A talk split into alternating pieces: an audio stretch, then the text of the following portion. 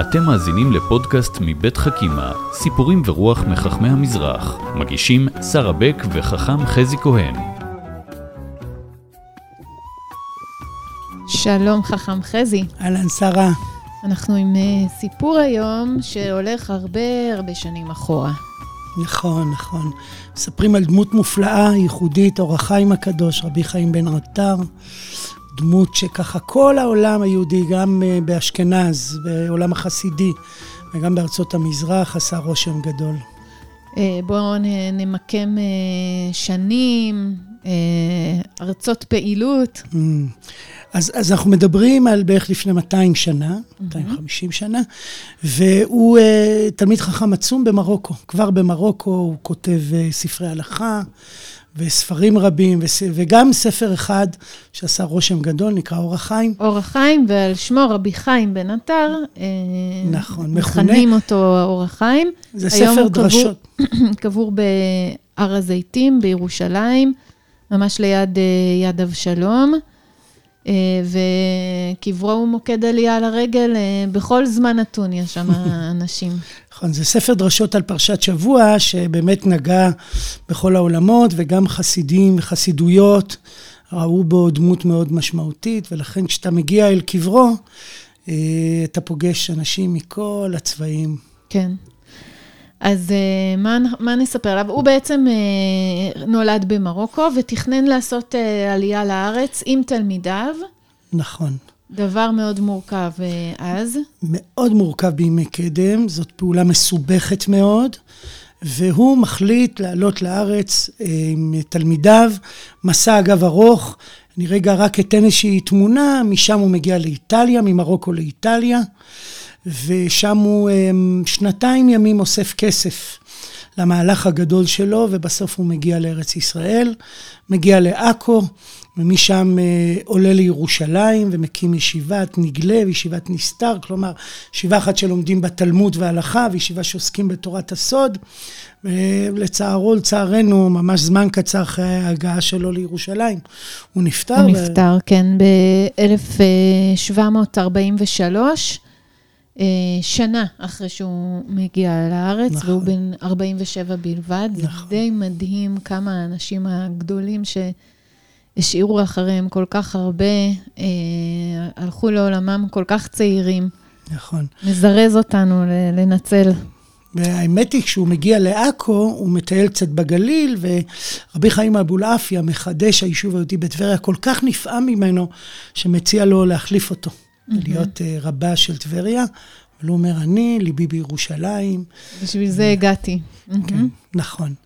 והסיפור יפה. הוא בעצם הסיפור שבו הוא מחליט לעלות לארץ, והמסע אמרנו ארוך, הוא מסובך, הוא מסוכן, ואז הוא מכנס את תלמידיו ומספר להם על הרעיון הזה, ויש התרגשות גדולה, וזה לא עליית יחידים, זה עלייה של קבוצה. ואז אחד, אחד התלמידים מציע, אה, הרב, אולי נעלה אנחנו. בלי הילדים, בלי המשפחות. זה מסובך, זה מורכב. חבורה של גברים תמיד יכולה לעשות את זה מהר יותר, mm-hmm. להתגבר על המכשולים, ספינה בים, כל הסכנות. בואו נעשה את זה רק אנחנו ונגיע לארץ ישראל. Mm-hmm. והרב חיים בן עטר אומר, לא, אי אפשר, צריך לעלות כולנו יחד. צריך גאולה, גאולה צריכה לבוא עם כל המשפחה. Mm-hmm. זה דבר ש... זו תשובה לאותו אדם, אבל זו תשובה באופן כללי. נכון. אני חושבת שהרבה פעמים אנחנו רואים אה, שאולי החיפוש שלנו אחרי גאולה, אה, אפילו אישית, אה, זה כאילו דורש איזו התנתקות מהמוסרות של, ה, של החיים, של המשפחה, של העבודה, של הפרנסה. אה, לפעמים נדמה לנו שהגאולה שלנו היא אי שם בככה... להגיע לרמות רוחניות גבוהות וכולי, צריך, אה, אי אפשר את זה עם היום-יום, עם נכון. המשפחה, עם הילדים, עם ה... נכון. אני, אני אגיד לך איפה הסיפור פוגש אותי. Mm-hmm. זוכר שפעם אחת בתפילת אה, יום כיפור, בתפילת נעילה, הייתי צריך להחליף חיתול לילד שלי. ומה מה עכשיו? מה עכשיו? למה עכשיו? יש פה תפילה מדהימה, ואל נורא עלילה, והתרגשות עצומה, ואני צריך להחליף חיתול. ובעיניי זו אמירה מאוד חזקה על מה זה גאולה. גאולה היא לא מסע יחידים, היא לא מסע רוחני מופשט. זה החיים עוברים תהליך של גאולה, והחיים זה משפחתיות, זה כל המשפחה. כן. אני חושבת שזה נכון, שיכול להיות שתגיע לאיזושהי גאולה, או לאיזו תפילה מאוד מאוד גבוהה, או לרגע מאוד גבוה של עצמך, אה, בלי המשפחה, נכון. בלי החיים. יכול נכון. להיות. אבל הוא אומר, זה לא העניין.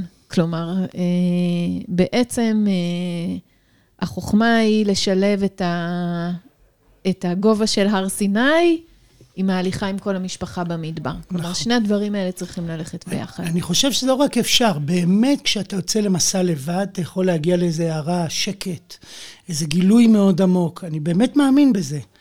אני חושב שהוא רוצה לומר שגאולה, זה אולי מעלה רוחנית, אבל גאולה צריכה לגאול את כל החיים, את כל המערכות. אתה צריך להיגאל עם המשפחה שלך בסופו של דבר.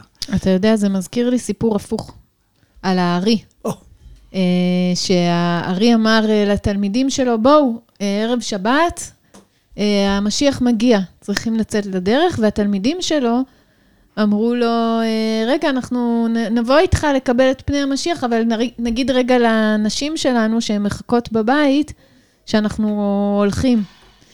והם באמת אה, הולכים, וכשהם חוזרים, הארי אומר, היה רגע ואיננו עוד. כלומר, זה כבר לא יקרה בגלל שהלכתם הביתה. יש כאן איזושהי מידה של אה, ביקורת אולי על זה שהם ויתרו על קבלת פני משיח, או על איזה רגע גבוה בגלל שהם הלכו הביתה. זה מין... אה, נכון, uh, נכון. קודם כל יש... סיפור מראה. נכון, ואני חושב שצריך לזכור שהרוח חיים הוא עסוק בקבלה, הוא עסוק בארי.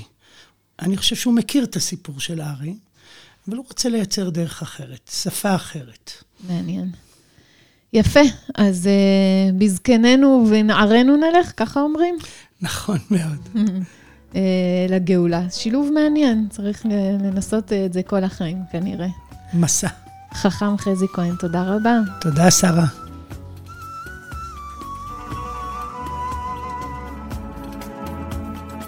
האזנתם לחכימה, סיפורים ורוח מחכמי המזרח. פודקאסטים נוספים תמצאו באתר חכימה מבית מטח, בתמיכת משרד החינוך, קרן אביחי ומשרד ירושלים ומורשת.